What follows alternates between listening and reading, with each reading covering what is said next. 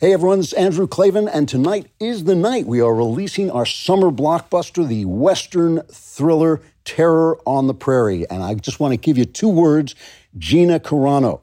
Nick Searcy wanted the two words to be Nick Searcy, and I don't like the cross Nick because, as you'll see in this film, he's a terrifying villain. But the real story is Gina Carano. Remember, Disney tried to cancel her. We wouldn't let it happen. And now she is making great films for the Daily Wire. Stop giving money to people who hate you so they can make content that insults you. And instead, it's time to Daily Wire and chill. But just remember, we're a conservative website, so you have to get married before you do any chilling. Go to dailywire.com slash Gina and tune in tonight at 8.30 p.m. Eastern for the pre-show, 9 p.m. Eastern for the world premiere of Terror on the Prairie.